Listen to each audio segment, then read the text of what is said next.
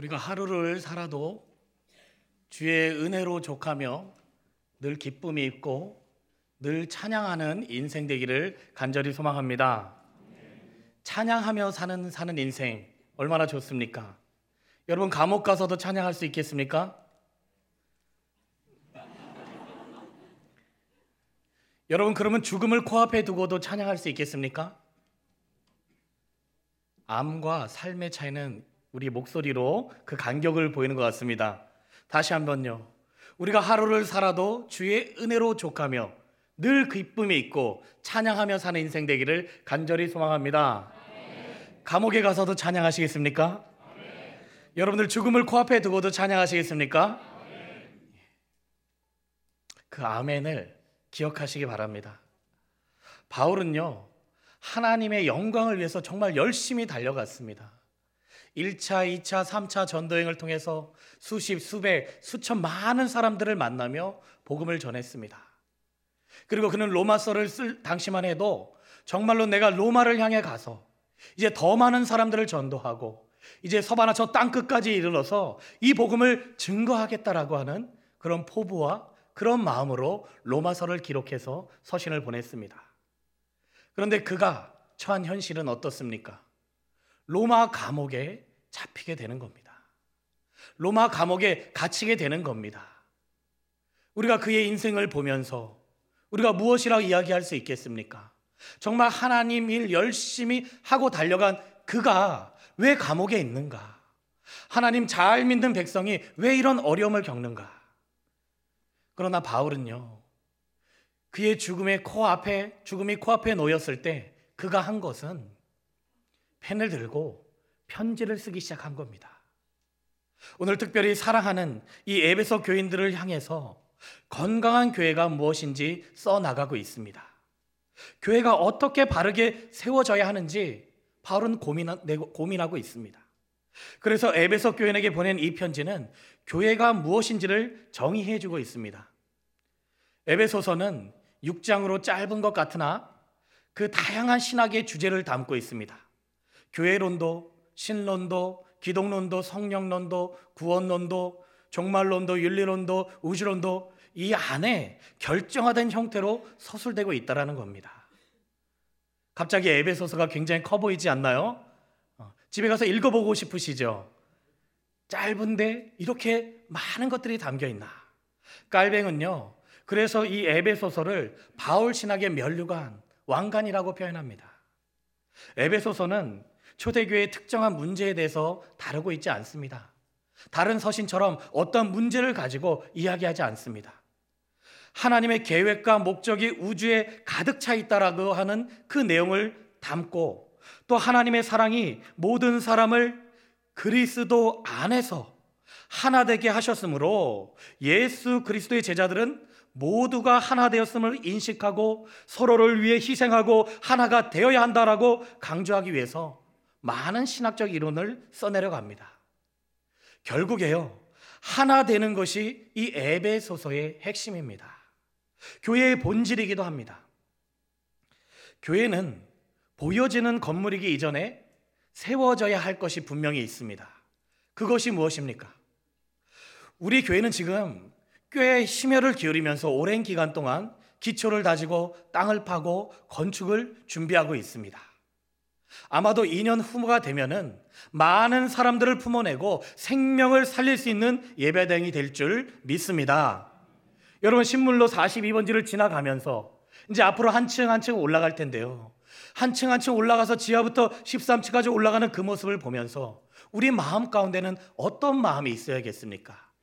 아, 이 세문안 교회를 향해서 하나님께서 사용하실 그 일들을 기대해 보는 겁니다.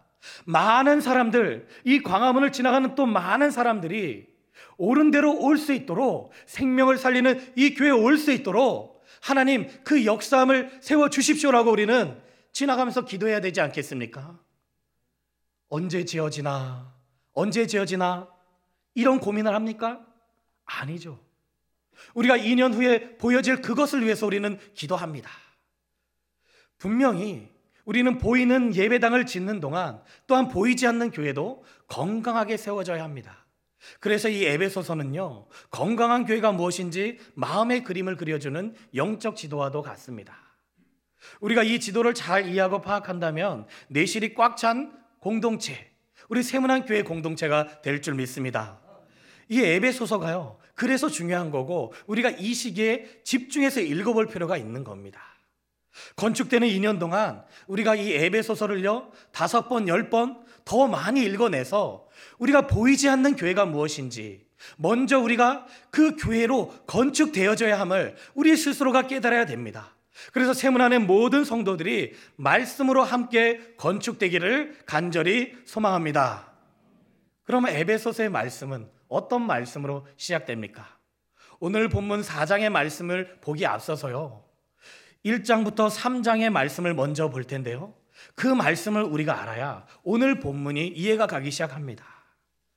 예수를 믿는 우리는 은혜와 평강이 넘쳐야 한다라고 선포하고 있습니다. 은혜와 평강이 있을지어다. 이렇게 서신서는 시작이 됩니다. 즉, 은혜와 평강이 넘쳐야 하지만 우리 안에 두려움과 불평과 염려가 엄습할 때가 있습니다. 여러분, 옆에 계신 분이 불평과 염려가 있어 보이십니까?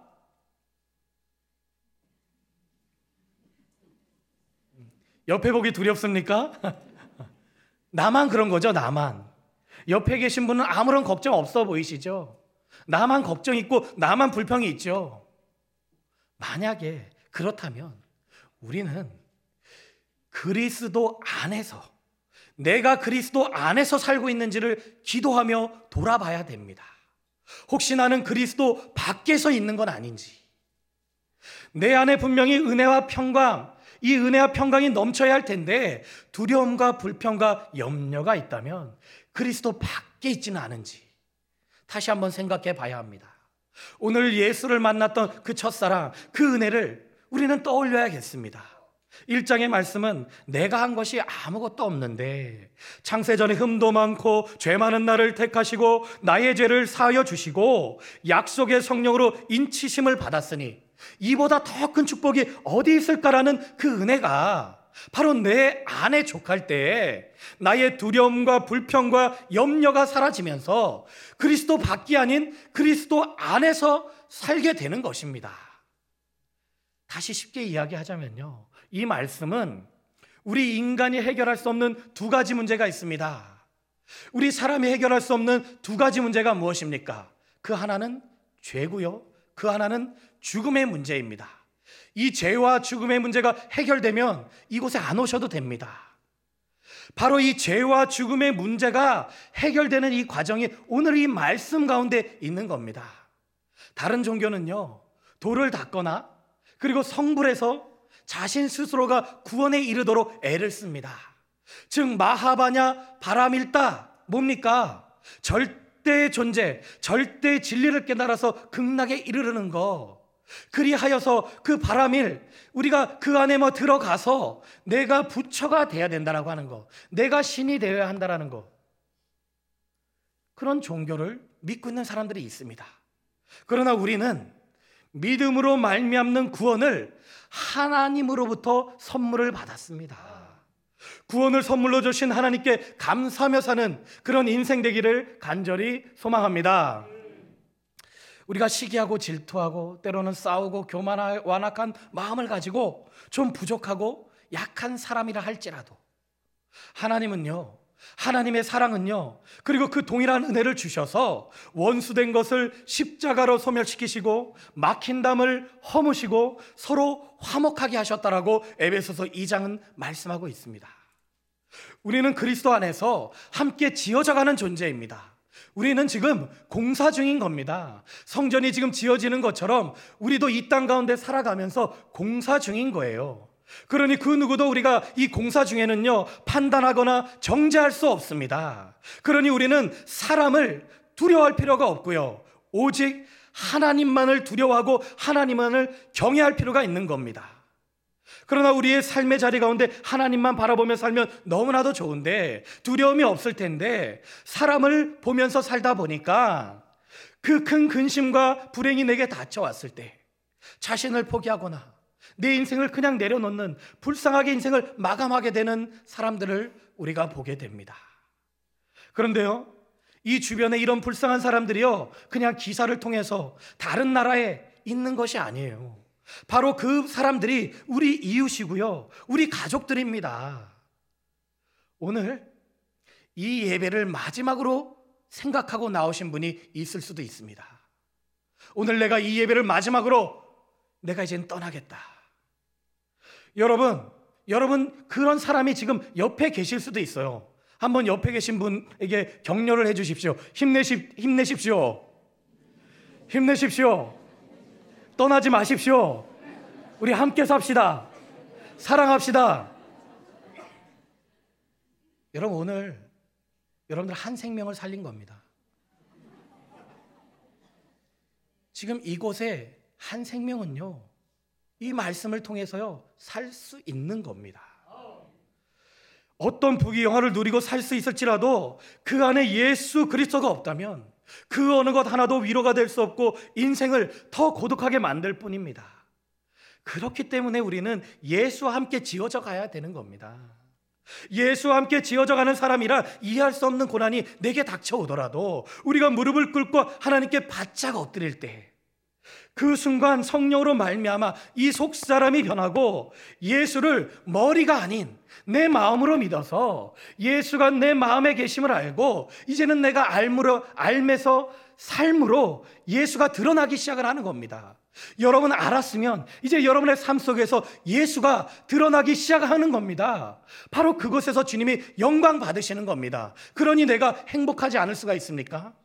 여러분 예수 믿고 행복하십니까? 여러분 예수 믿고 행복하십니까? 그러니까 왜 이렇게 목소리가 작나요? 예수님 부끄럽나요?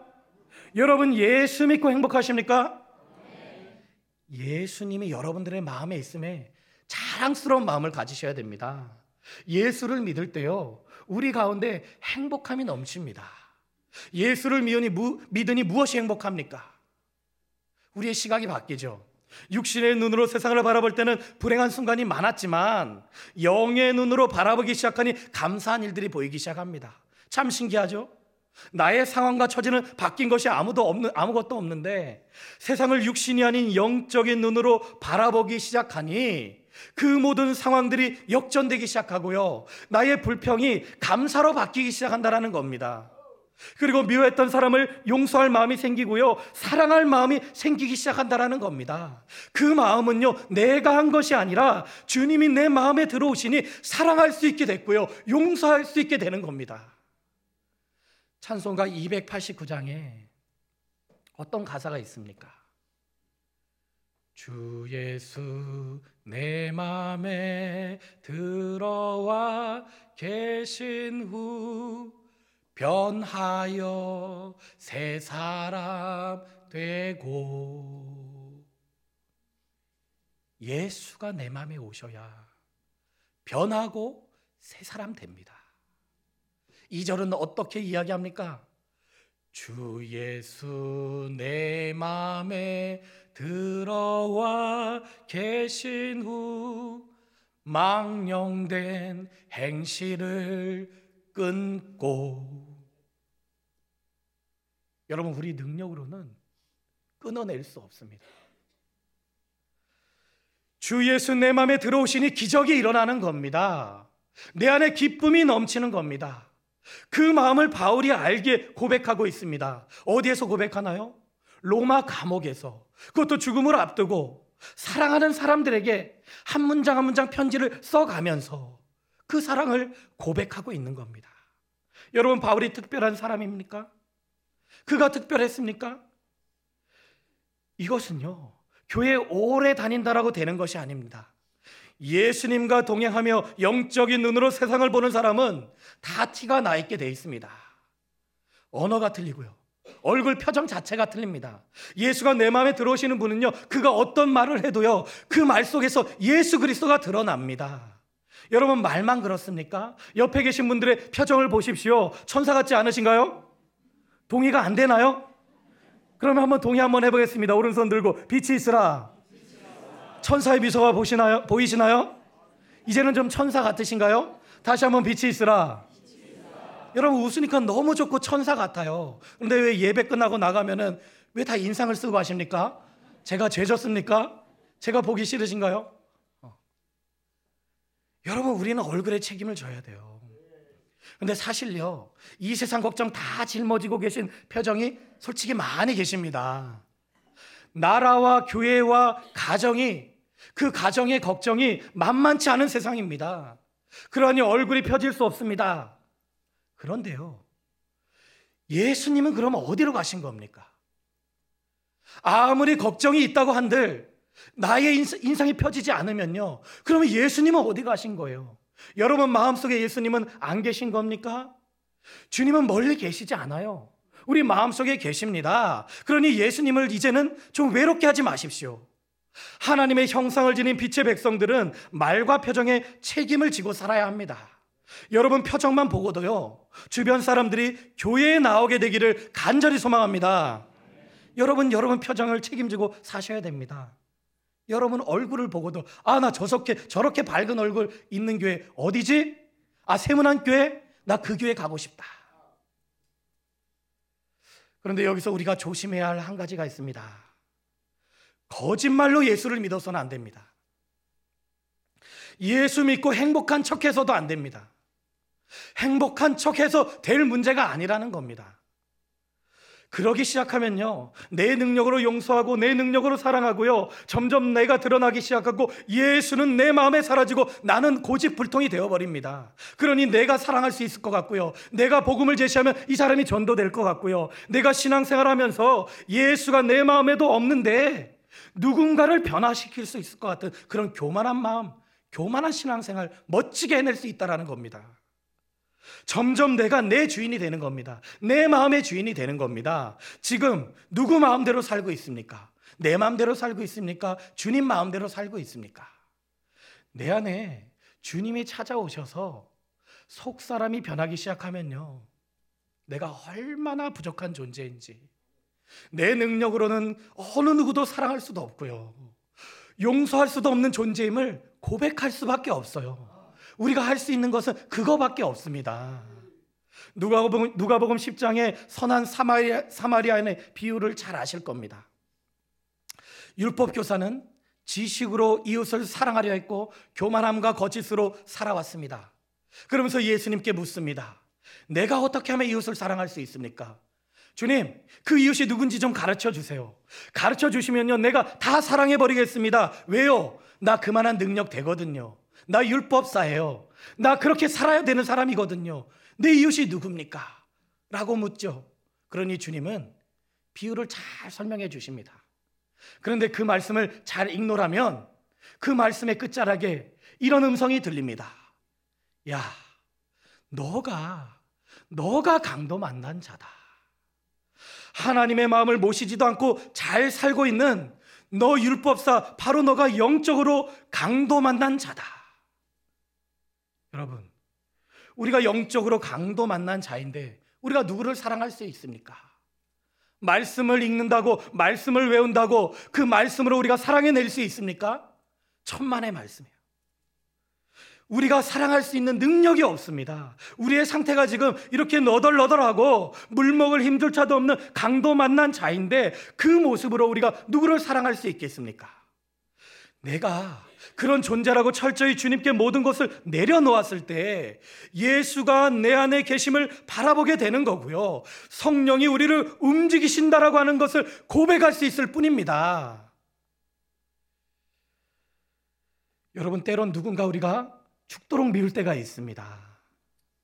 때리고도 싶을 때가 있어요. 정말로 저주하고 싶은 마음이 들 때가 있습니다. 우리 마음이 요동치죠. 더 나아가서는 나도 모르게 거친 행동이 나올 때도 있습니다. 그런데 내 모습을 보면서 나의 이런 언행을 보면서 나에게도 실망을 합니다. 어떻게 내가 이럴 수 있는가? 내가 너 때문에 이런 모습을 보였어. 하면서 나는 이 모습이 내 모습이 아닌데라고 생각할 때가 있습니다. 아니요. 원래 그게 내 모습입니다. 원래 그 모습이 우리 모습입니다. 왜요?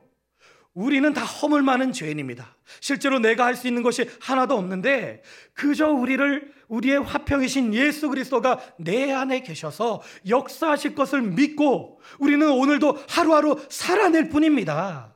그 다음 예수 그리스도와 함께 우리는 지어져 가는 존재입니다. 에베소서 2장 10절에서는요. 우리는 그리스도 예수 안에서 선한 일을 위해 지으심을 받으자, 받은 자입니다 라고 이야기합니다. 여러분, 여러분 힘내십시오. 그리고 성령님께 무릎 꿇고 간구하십시오. 성령님, 저는 용서할 수 있는 존재도 아니고요. 그럴 힘도 없습니다. 주님 사랑하게 해주십시오. 그리스도의 사랑의 너비와 길, 길이와 높이와 깊이를 깨닫게 해주십시오. 우리는 간구하는 겁니다. 그 다음에는 어떻게 하실 겁니까? 그 다음에는 이제 집에 가면 모든 문제가 해결됩니까? 여러분들 집에 가면은 그 모든 문제들이 해결되어져 있습니까? 그 다음에는요, 우리의 삶의 자리에서 경청해야겠죠. 하나님은 왜 나를 이곳에 보내셨습니까? 왜 나를 이런 상황에서 그냥 내버려 두십니까? 이런 오해에서 이런 어려움을 겪게 하십니까? 왜 우리 집은 이렇게 힘듭니까? 왜 나는 이렇게 질병 속에서 고통받고 살게 됩니까? 하나님이 원하시는 길과 뜻이 어디에 있습니까? 라고 이제 질문했다면, 이제는요, 어떠한 말씀을 주시든지요, 그 말씀을 듣고 순종의 자리로 나아가는 인생 되기를 간절히 소망합니다. 그런데 우리는 강구하는 것까지는 잘하는데 그 다음은 너무 어려워합니다. 사실 이 부분이 무서워서 우리는 강구하고 난 다음에 뒤로 물렀습니다. 귀를 닫아버립니다. 혹시라도 내가 원치 않는 말씀을 하면 큰 낭패죠. 내가 그 사람을 용서할 준비가 안 되어 있는데 그를 용서하라고 하시면 어떡하지? 그 말씀이 오늘 나에게 들리면 어떡하지?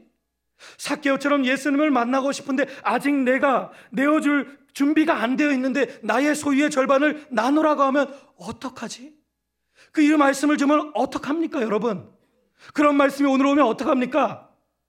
못 들은 척 해야죠. 뭐 어떻게 합니까? 못 들은 척 해야죠. 그냥 옆 사람에게 하신 말씀으로 생각해야 되죠. 잘못 들은 말씀으로 여겨야 되죠. 여러분 마음에 오신 분을 인정하는 것은요. 어떠한 말씀이더라도 듣고 따를 준비가 되어 있는 상태입니다. 하나님의 말씀을 순종하며 살다 보면 손해를 볼 때도 있고요. 남들보다도 더디게 갈 때도 있고요. 아니, 돌아갈 때도 있습니다. 그런데 잘 돌아보면 치밀하신 하나님의 계획에 우리는 놀랄 뿐입니다. 오늘 여러분들 집에 가셔서 조용한 자리에서 한번 기도해 보시기 바랍니다. 나의 인생 30년, 50년, 80년의 인생을 되돌아보면서요. 내가 돌아간 것 같고 손해본 것 같지만 하나하나 생각해 보면 그 어느 거 하나도 돌아가지도 손해보지도 않았다라고 하는 사실을 알게 될 겁니다. 하나님은 우리의 참 생명을 살리기 위해서 계속 일하고 계셨고요. 하나님의 계획 안에 우리를 두고 인도하셨다라는 겁니다. 그 에베네셀의 하나님을 우리는 찬양 안 할 수가 없습니다. 그러니 오늘 세문안교회 모든 성도님들은 집에 돌아가셔서요. 하나님이 나와 함께 하셨다라는 에베네셀의 하나님을 영광 영광 찬양 올려드리시기를 간절히 소망합니다. 여기까지가 에베소서 1장부터 3장까지 하나님의 계획에 대한 말씀입니다. 제 이야기가 아니고요. 바울이 에베소 교인들에게 보낸 편지의 내용입니다. 그럼 그 이후로 4장부터 6장까지는 그리스도의 삶, 영적 싸움, 하나님의 전신갑주를 입고 사는 그 인생들. 우리는 삶의 자리에서 그럼 어떻게 살아내야 되는가? 그거에 대한 답을 이제는 쓰기 시작을 하는 겁니다. 바울은 에베소서 4장을 통해서 교인들에게 이렇게 권면합니다. 나는 너희들이 마땅히 하나님의 백성들처럼 살아가기를 촉구한다. 너희 삶에는 두 가지 특징이 나타나야 하는데 너희는 그리스도 안에서 영적으로 다른 모든 그리스도인들과 하나가 되었으므로 서로 하나가 되어 살아야 한다. 내가 도울 거다. 두 번째, 거룩한 삶을 살아라. 지나간 죄악들을 뒤로 던져버리고 하나님의 전신갑주를 입고 그리스도의 가치를 드러내라라고 말씀하십니다. 그리스도 안에서 영적으로 하나 된 것과 거룩한 삶을 살아내는 것은 참으로 어려운 일입니다. 거룩함이라는 단어도 어렵지만요. 이것을 살아내는 것은 너무 어려운 일이에요. 그래서 바울은 로마 감옥에서 걱정합니다. 바울은 어떤 걱정을 합니까? 사는 문제를 걱정하는 게 아니에요. 복음이 떠날까봐 걱정하는데요. 그 에베소의 환경에 대해서 걱정합니다. 에베소는 어떤 동네입니까? 고대 그리스 문명의 중심지 이오니아의 항구예요. 항구 도시이고 오늘날로 이야기하면 터키 이즈미르 지방의 셀축이라고 하는 동네입니다.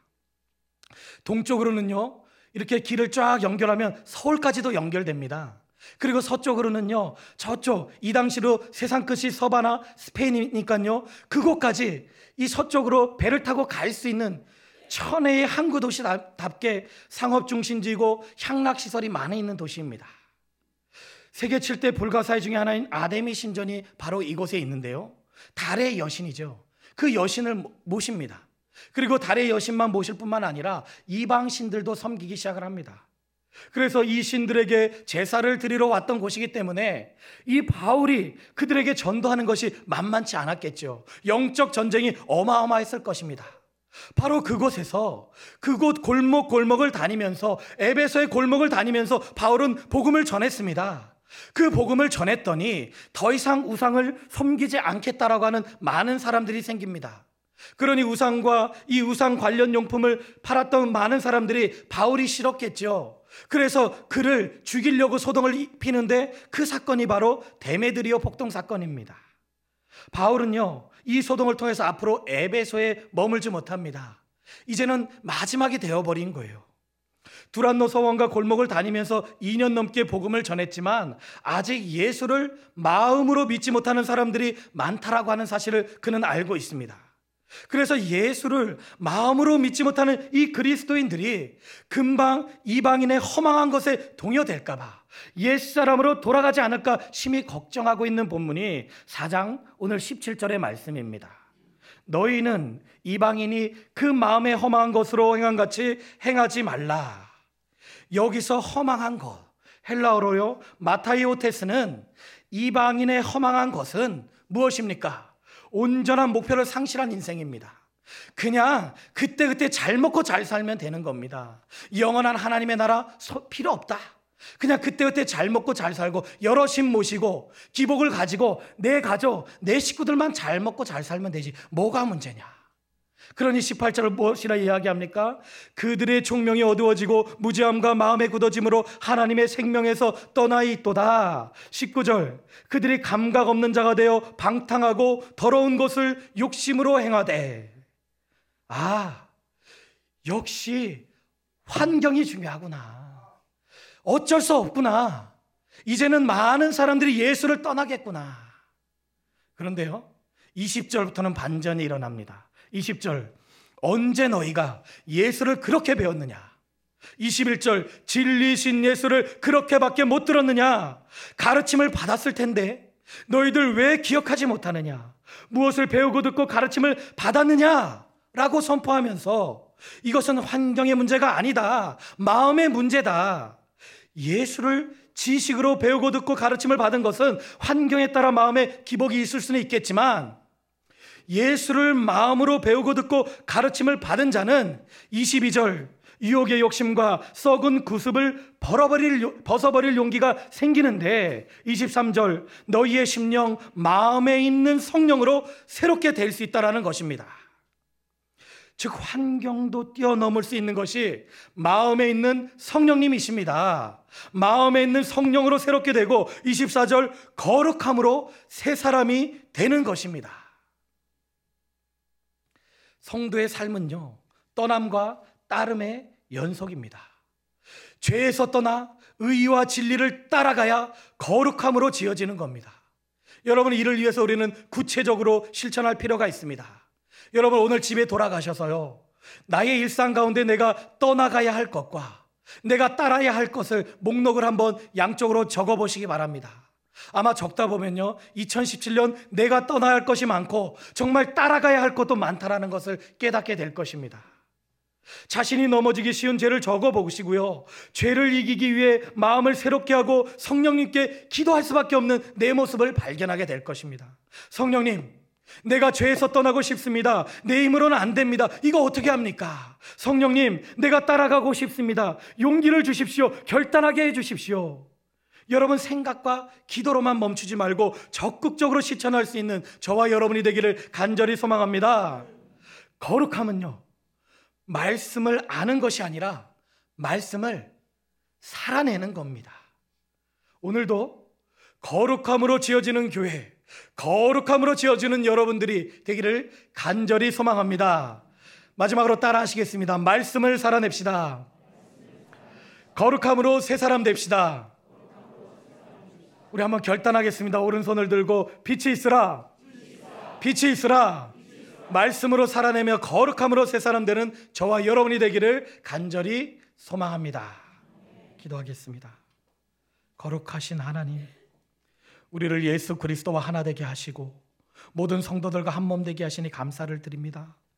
이제 말씀을 아는 것이 아니라 말씀을 살아내어 떠나야 할 것과 따라가야 할 것을 잘 분별하게 하여 주시옵소서.